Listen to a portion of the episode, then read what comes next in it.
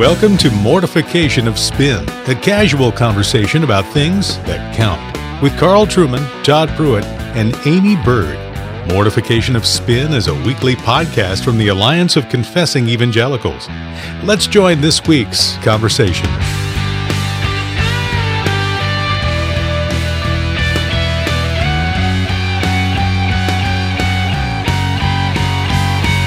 Well, welcome to the Mortification of Spin, the regular podcast of the Alliance of Confessing Evangelicals. My name's Carl Trueman, and I'm here with my co hosts, Todd Pruitt, mega church pastor from Virginia, and Aimee Byrd, the thinking man's response to who is it we're responding to these days, Aimee? It's safer if we do Joyce Meyer. Joyce Meyer, that's it. Yeah. Joyce Meyer. Yes. Aimee not quite being orthodox enough to be a, a replacement Moore, I suspect. Anyway, we have a very special guest today. Oh, the Baptists are going to hate you. we have a special guest today, a topic we haven't actually covered in all the years of the podcast. We have generally not addressed issues of science and faith, partly, I suspect, due to the fact that none of the three of us are remotely competent to comment on these issues anyway. Uh, but I was in a restaurant a couple of weeks ago with a group of pastors, and the lady waiting tables recognized one of the men as a pastor and said, Are you the pastor of this church? And he confirmed it. And he then invited her to the church. And she said, Oh, no, no, I wouldn't come because my parents were both scientists. Mm. And it struck me as an interesting response that clearly, in her mind, you had a choice in this life between being scientifically serious or believing in some kind of supernatural religion. There's no doubt that the scientific paradigm has become somewhat dominant in certain intellectual quarters over the last 150, 200 years, and has done significant damage to the Orthodox faith. And yet there are individuals out there who are highly qualified in the scientific community and also Bible believing, faithful Christians. There are different strands, uh, different aspects to the kind of people you find involved in this. But the man we're speaking to today is Douglas Axe. Douglas is the director of the Biologic Institute. And he has a Caltech PhD, has held postdoctoral and research positions at the University of Cambridge, the Cambridge Medical Research Council Centre, and the Babraham Institute in Cambridge. His work has featured in many scientific journals, and he's the author most recently of a book entitled Undeniable How Biology Confirms Our Intuition That Life is Designed. Douglas uh, Axe is therefore an advocate of, of what is often called the intelligent design movement. And we want to interview him today to see what insights he can bring from his learning and his studies to help those of us who are interacting with individuals who perhaps due to their education or due to books they've read or a, Richard Dawkins lecture they've seen online have found their faith challenged and perhaps corroded in significant ways. So, welcome to the program, Douglas. Oh, it's great to be here. Thanks for being on. Would you like to just tell us in brief uh, how you got into this line of work or thinking and what the significance of it is for you? Sure. I really was in love with science before I was a Christian. My dad worked for Dow Chemical Company, and I saw him as a scientist, professional career scientist, and I thought I would go that direction. Was much more interested in the physical sciences than in biology. Became a Christian in my teen years, and shortly after that was studying chemical engineering at UC Berkeley and getting this now new Christian worldview and seeing how it collided with a worldview that was coming across in chemistry lectures of all things. Hmm. And professors, uh, one that I recall in particular in my undergraduate education, using lectures to undergraduates as an opportunity to lampoon faith and take stabs at faith. And as a young believer, I didn't find any compelling argument in what was being made, but I felt as though there was an abuse of power here, and I felt also as though there was something inappropriate about using a subject that wasn't, in my mind, antithetical to faith at all, as though it gave power to undermine faith. And I think that was the beginning of stirrings in me that led me eventually to ask whether my career should go in a direction of doing apologetics through the sciences. And it also led me in the direction of biology, which I had not been interested in before. But by the time I was entering into graduate school, I had a choice of what I wanted to specialize in. And suddenly, what had been a boring subject to me as a high school student became fascinating. And hmm. the reason was high school biology, dissecting a frog and memorizing the names of bones, none of which I found very compelling. When it came to my connecting engineering and computing, which I loved, with life through the genetic code and through molecular mechanisms that enable cells to work, I suddenly saw this connection between engineering and biology, became very fascinated with it. And at the same time, I started to become interested in the possibility of someone putting to a rigorous scientific test these claims that seemed very flimsy to me that the things of life could happen through accidental causes. So I was learning about life at the molecular level, and every now and then there would be this lip service paid to Darwinian explanation for life, but it never connected in a serious way in my mind.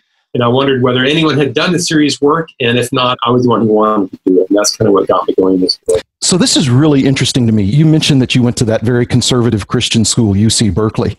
Yes. And um, what's fascinating to me about that is the trajectory you had is so different from the trajectory that is so common among kids who are raised in Christian homes, raised believing they go and then their faith is shipwrecked in an introductory biology class or an introductory philosophy class. Here you are, a teenager who comes to Christ.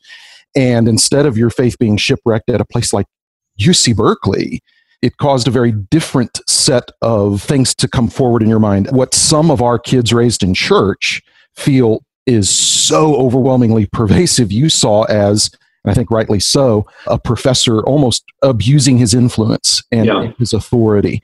I'm going to ask you a question that, that you may not have an answer to, and, and it's okay. It's a broad question, but what do you see as typically what's behind this trajectory that we often see of Christian kids going to school and being so gobsmacked in their first year at, at university? Yeah, I don't have a clear answer to that. And I have two kids graduating on Monday from high school. So this is real to me. Yeah. Uh, and they're believers. And I hear some statistics that I think are very alarming, like a large fraction of kids coming from Christian homes walking away from the faith. But I also heard a hopeful statistic that by the age of 35, a substantial yes. fraction of those have, have returned is hopeful. Yeah. Having pursued argumentation for a long time, I've become more and more convinced of something that most people think is a no-brainer that I should have known from the beginning, and that is we're not primarily rational creatures. Hmm. We have an intellect, we think about things, but we're mostly heart-led. And for the most part, we're using our intellect to justify the actions of the heart, not to inform the actions of the heart. So, if that's roughly correct, and I've come to that by seeing how little impact good arguments have on people who don't want to hear them. Right. And that happens time and time again. And how smart people will put up really stupid arguments to defend something just because they want to. And that becomes compelling after a while. It makes me wonder whether there's a sort of a groundswell of not wanting to commit one's life to a course that has clear implications for how one should live one's life and that kicks in in the teen years, and to some extent, it has always kicked in. I wonder if we're in an age right now where it's kicked in big time, and it's so easy for kids to connect to things that aren't consistent with Christian walk. And then when they're away from home, they want to go that way. And I think that by God's mercy, a good fraction of them see, you know, I thought there was something good out yeah. there. It, it's the prodigal. I thought there was right. something good out there. there isn't. Yeah. And I want to come back to something that's, that's true. Yeah. It's interesting that you say you make this argument that we're often heart led. And I think that that is an argument that a lot in the atheist scientific community would make against Christians. And so my father in law is, well, he, he calls himself agnostic. And that would be how he views me, probably. And so it's really hard to have a rational argument sometimes with him. And then yet, and he's a very intelligent man, uh, retired engineer, but you know, he'll say something to me like, he believes that we were all made from stardust. Hmm. And, you know, like it blows my mind that he doesn't think that he has a faith that is heart led as well, you know, and just asking the question how to thoughtful, relational, loving beautiful moral beings come from stardust? And he has no answer. And so it's it's interesting. You're doing a talk at the Insuppressible conference coming up here in July. Why does science need faith? Yeah. I'd love to hear you talk about that a little bit now. Sure. Let me mention first someone I cite in my book. I don't know if you come across Thomas Nagel, philosopher of mind. Yes. Who is refreshingly candid about the heart aspect of atheism, which is very helpful because so many of these, you know, Neil deGrasse Tyson, Richard Dawkins, Carl Sagan types want to present atheism as something that is the natural outcome of rational exploration. The more you know about reality, the more likely it is that you become an atheist, which is complete bunk. um, Thomas Nagel, instead, and he's got a great book that I have here somewhere called Mind and Cosmos Why the Materialist Neo Darwinian Conception of Nature is Almost Certainly False, hmm. where he acknowledges that in that book and in prior writings, he acknowledges that you cannot explain the, the, the most central things about us consciousness, cognition, and moral sense from the periodic table of the elements. It just doesn't work. And so he's an atheist. He says the materialist version of atheism does not work because it can't explain things that we most need to explain, the things that are at the very core of us. So we need to reboot naturalism. Help me come up with a version of naturalism that actually explains these things that are so essential to us and essential parts of reality that matter and motion, you know, space time, matter, and energy do not explain. So it's a refreshing take on atheism. So I talk about this in my book. First of all, I think there's a caricature of faith that a lot of people are dealing with that an atheist will tend, or a, a, someone who's scientific in their thinking. So they're actually, their faith is science. Mm-hmm. They don't think of it as faith. They think of faith as being a crutch, a mental crutch. It is wishful thinking. So it's the things that you wish were true, you pretend they're true, and you build your life around them. That's what they think faith is. Now, ironically, to a large extent, that's what the atheist is doing. Mm-hmm. But what I say in my book is whatever you think about atheism or God, it is a fact that you cannot do science without taking certain things to be true, which you cannot demonstrate to be right. true through science. So mm-hmm. you're stuck. If you think all we have to get to truth is science, well, you have to start. In order to start doing science, you have to believe several just very elementary things. I exist. There is an outside world out there. There's sense to be made of the outside world out there, and I have the mental capacity to make sense out of things through observation and calculation and reason. If any of those things is not true, they're so fundamental. If any one of those is not true, then we're stuck. I cannot do science. I can't even prove that you exist. I can't prove that I exist. I can't prove that anything works, including gravity, without having some confidence in my ability to reason from observation. That's the starting point for doing science. So those things, your typical atheist, because nobody argues about those things, we all believe them to be true. They want to take that as a given starting point. But right. the, the fact is, you cannot prove that starting point by doing science. You have to take it on faith. Yeah. So that's why I say actually all science starts with faith, and really all human knowledge starts with faith. And I'm not discounting the fact that we can learn great things by doing science, but you start with things that you cannot prove by doing science. Yeah. It's interesting because everybody has a metaphysic. Richard Dawkins has a metaphysic. He begins with certain a priori assumptions. When he's looking at data, there's a grid that he looks at that data through. And it seems that among the materialist scientific community, they had as strong a hierarchy of heresies as any Orthodox Christian does in terms of things that you just do not depart from in terms of what they presuppose. And it was interesting. I heard an interview with Dawkins where he said, while the idea of God is, is laughable to him, he was giving serious voice to the potential that life on earth was seeded here by alien civilizations. And he actually used the term rocket ship you know, that crashed at some point on a primordial earth and seeded life. And so he's willing to believe that before he would believe what we believe from Romans 1 is, is actually written on his heart. But he'll take an alien rocket ship over the idea that there could be a, an all. Yeah, there are other strange versions of this. I don't know if you've heard of Elon Musk's idea yes. that yes. most likely we are living within a computer simulation, and right. there's an understandable but highly flawed line of reasoning that gets you there. Yeah. But for a rational person to think most likely this is not real, what we think is reality, most likely we're living inside a computer simulation, is another very strange direction that this can take you in. And it makes you wonder do these people ever step back and say, hang on, there's just kind of a basic common sense litmus test that I need to put this idea to. And basically, you can't do science if you have Elon Musk. So there's irony in this. You're trying to do SpaceX, you're trying to explore Mars, and you think that it's all happening in a simulation. Right. It's, it's like a self defeating version right. of reality. Right. Yeah, there just seems to be among many, not all, but many of the materialistic scientific community, a stubborn unwillingness to consider what seems to be very obvious. And, and that's where you have to get into that there's a philosophical, a religious commitment on their part to not allow it to be true. I heard Michael Shermer, the, the founder of Skeptic Magazine, being interviewed on PBS one time, and he was raised in a Christian home. And he said flat out when he went to university, he admired the lifestyle of the atheist students that he met and he wanted to adopt their lifestyle. And that was the thing that compelled him into unbelief was he preferred the choices they were making.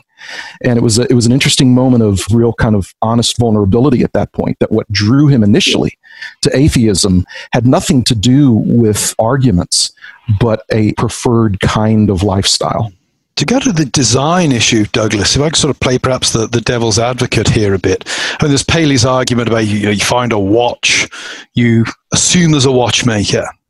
And we look at the world around us and it seems to have a coherence, a beauty. It seems to fit together nicely. You can look at parts of the human body and see that they seem to work rather well to do what they're meant to be doing. And you could make an argument that the chances of this all coming around through random evolution, billions and billions to one. But one could make the same argument about the New Jersey lottery. You know, the chances of winning the New Jersey lottery are, if I don't buy a ticket, I only stand a slightly less of a chance of winning than somebody who does. But somebody wins the lottery. In looking prospectively, the chances look microscopic, but retrospectively, somebody's got to win the lottery. Some set of conditions are going to apply. How would you respond to that? There are a couple of aspects in which the state lottery is not analogous to what would need to be explained for chance to come up with, say, a dragonfly. Uh, one is that magnitude of improbability. So we think of winning the lottery as being improbable, but in fact, we're talking about one in 10 million or something like that, depending on what level you want to win. You're playing against millions of others, not billions of others, and there are going to be winners those are pretty good odds. There are one in 10 million, those happen all the time. Whereas accidental chemical processes producing a dragonfly mm. on a lifeless planet, that's staggeringly less improbable than one in a billion. We're talking about one in a trillion, trillion, trillion, trillion, trillion, trillion, trillion, trillion, keep going on and on and on. Like one in 10 to the maybe millionth power improbable. So staggeringly less probable than winning the lottery. The other aspect of this that's disanalogous is the odds of someone winning the lottery. I don't know what the cycle is, like you do one every month or they do some week draw. It's is one. Someone's going to win because they are going to do the draw, and it's going to be someone. It's not going to be you probably. So that, that's the improbable part. But someone is going to win. Whereas it is not the case that random processes work on random material. If you go to a lifeless planet, it is not the case that something like a dragonfly is going to happen and it may or may not be a dragonfly. Anything remarkable like a dragonfly that has this layered complexity to it, mm-hmm. functional coherence, the sum total of all such outcomes is demonstrably impossibly improbable, not just one in a billion. I call things fantastically improbable in my book if they're so improbable that the universe is not big enough or old enough for them to happen. Hmm. Okay, so you can call them physically impossible at a point where the improbability is so low that there isn't enough material or time in this universe for them to happen accidentally. And that's roughly one in 10 to the 100th power, is roughly the cutting point where if it's less probable than that, it's not going to happen. Yeah. The lottery is much more probable than that. And it doesn't have this remarkable property of producing something that we know only comes from intelligence. So those are the two things that are. Yeah.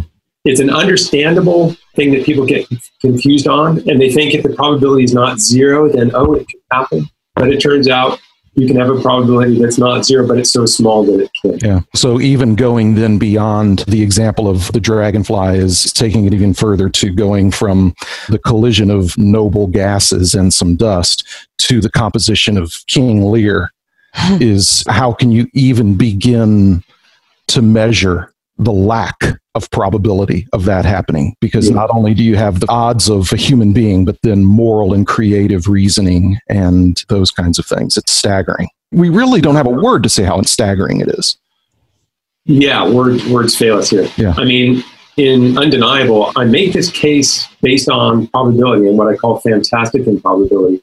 And in fact, the number that I got from research that was published in the journal Molecular Biology in 2004 for getting a single unit of a protein, so 150 amino acid domain per protein, the particular one that I was studying, I found the odds to be 1 in 10 to the 74th power, which is like 1 in a trillion, trillion, trillion, trillion, trillion, trillion. That's for one little chunk of an enzyme. Hmm. Doesn't even come close to what you would need to get an organism or an insect against. Sounds like a lot of faith. It- it's, a, it's a well, actually, this is faith as blind faith. right Right. This is the Blind caricature version of faith, not the positive version of faith. Mhm. But the other aspect of this that I turn to later in the book allows you to go beyond numbers and beyond improbability and say, no, it's categorically impossible when you talk about consciousness, cognition, and moral sense, the very same Mm. things that Thomas Nagel talks about. Once you open the door to that question, right. then you realize it's categorically impossible to get mm-hmm. these things from the periodic table. It's, they're just not there. Yeah. right And maybe this is more of a heart led answer or reflection, but when you get to that point and you then ponder intelligent design and all of creation and the fact that we do have these moral thinking capacities, it's so beautiful. I mean, it's so glorious. Like, just like the title of the conference, you know, insuppressible glory, gospel, and the design of life. It's just that something that you would want to embrace, you think. Yeah, and there's something interesting there too, because I think atheists also want to embrace. Mhm. I mean, they clearly do. So I just came across a Neil deGrasse Tyson thing that I mildly lampooned on Twitter yesterday, where I can't remember the quote exactly, but we're all connected to each other biologically, to the earth chemically, and to the universe atomically. And I thought, that's supposed to be touching. not, not stirring my heart the way it's supposed to. No. Uh, and what's happening there is Tyson is trying to bring together two things that I think don't go together. One is a reductionist materialist view of reality, where I say absolutely everything comes down to atoms. Mm-hmm. And the other is the desire for something lofty and spiritual that makes life worth living. Yeah. And he has that desire. And so does Richard Dawkins, and so did Carl Sagan. And yet you can't seem to meet that desire with your, your reductionist view. You cannot go to atoms and satisfy this need for something deep Mhm. within us.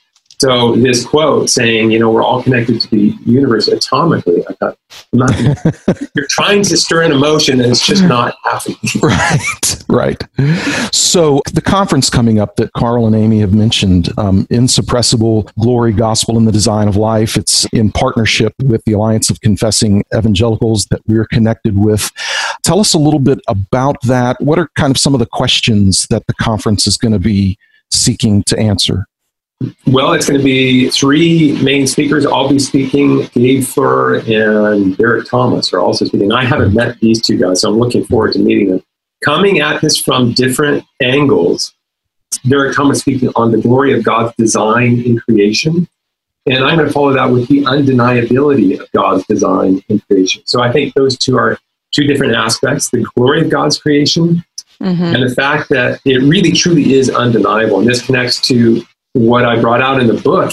I'm not trying to say that you have to be a scientist in order to understand that we are not accidents. I'm saying you can understand that perfectly well without being a scientist. Hmm. Four year olds get this. It's the guys with the and gals with the PhDs who somehow lose track of it. And really, the book is about trying to take people, whether you have a PhD or not, take you back to the common sense thing that tells everyone before they polluted their mind with all these other ideas, when you look at a butterfly, you know that it was it was made by God. And then let's see. So that's on Friday. Saturday, Derek is talking about the glory of God's design in redemption. So he first talked about design and creation, design and redemption. Gabe is talking about insuppressible, suppressed. So that's Romans one, mm-hmm. the suppression of the truth. I'm talking about why science needs faith, and then after that, Gabe is talking about why science needs the Bible.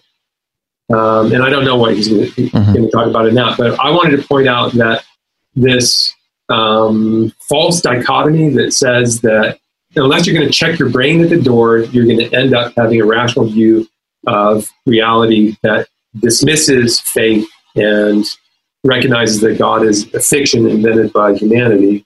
That is a false view of science and is a false view of faith. You can't actually do science without starting with faith. And you cannot actually understand in full depth the beauty of the things that we study as scientists unless you look to the person who put them together, the mm-hmm. triune God who put them together.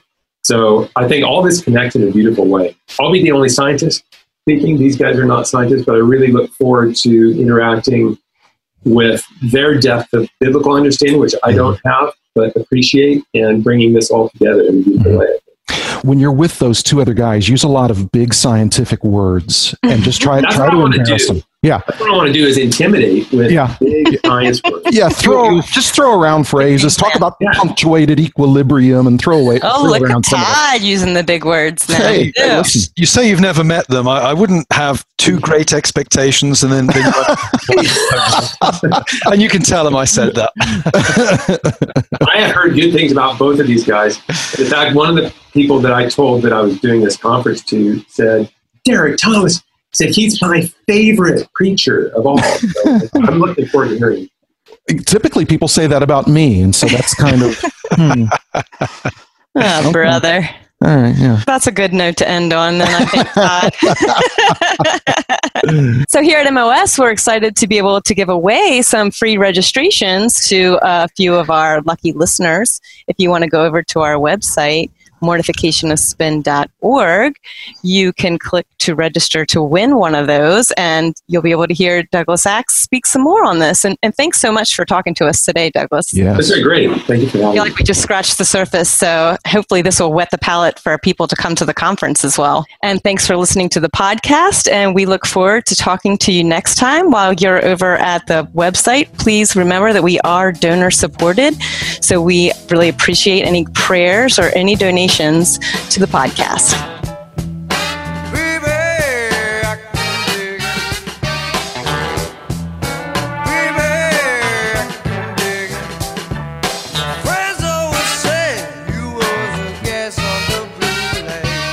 Thanks for listening to Mortification of Spin, a podcast of the Alliance of Confessing Evangelicals. Visit the podcast page and blog at mortificationofspin.org, where we'll have links and other articles from Aimee, Carl, and Todd. And while you're there, please subscribe and consider making a donation. And come back next week for this conversation. We're immature and fearful. We've forgotten what friendship really is. I think that's a great conversation to have right now in the social media times where you have 7,000 friends on Facebook and it means nothing. But if I were to suggest that friendship between the sexes can be a holy thing, all of a sudden everyone's up in arms. That interview is next time. Join us then.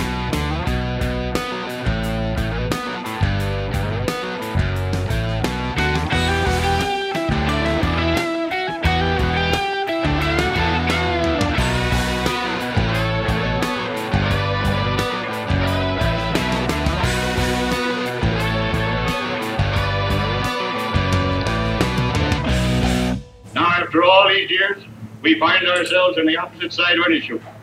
Well, that's evolution for you.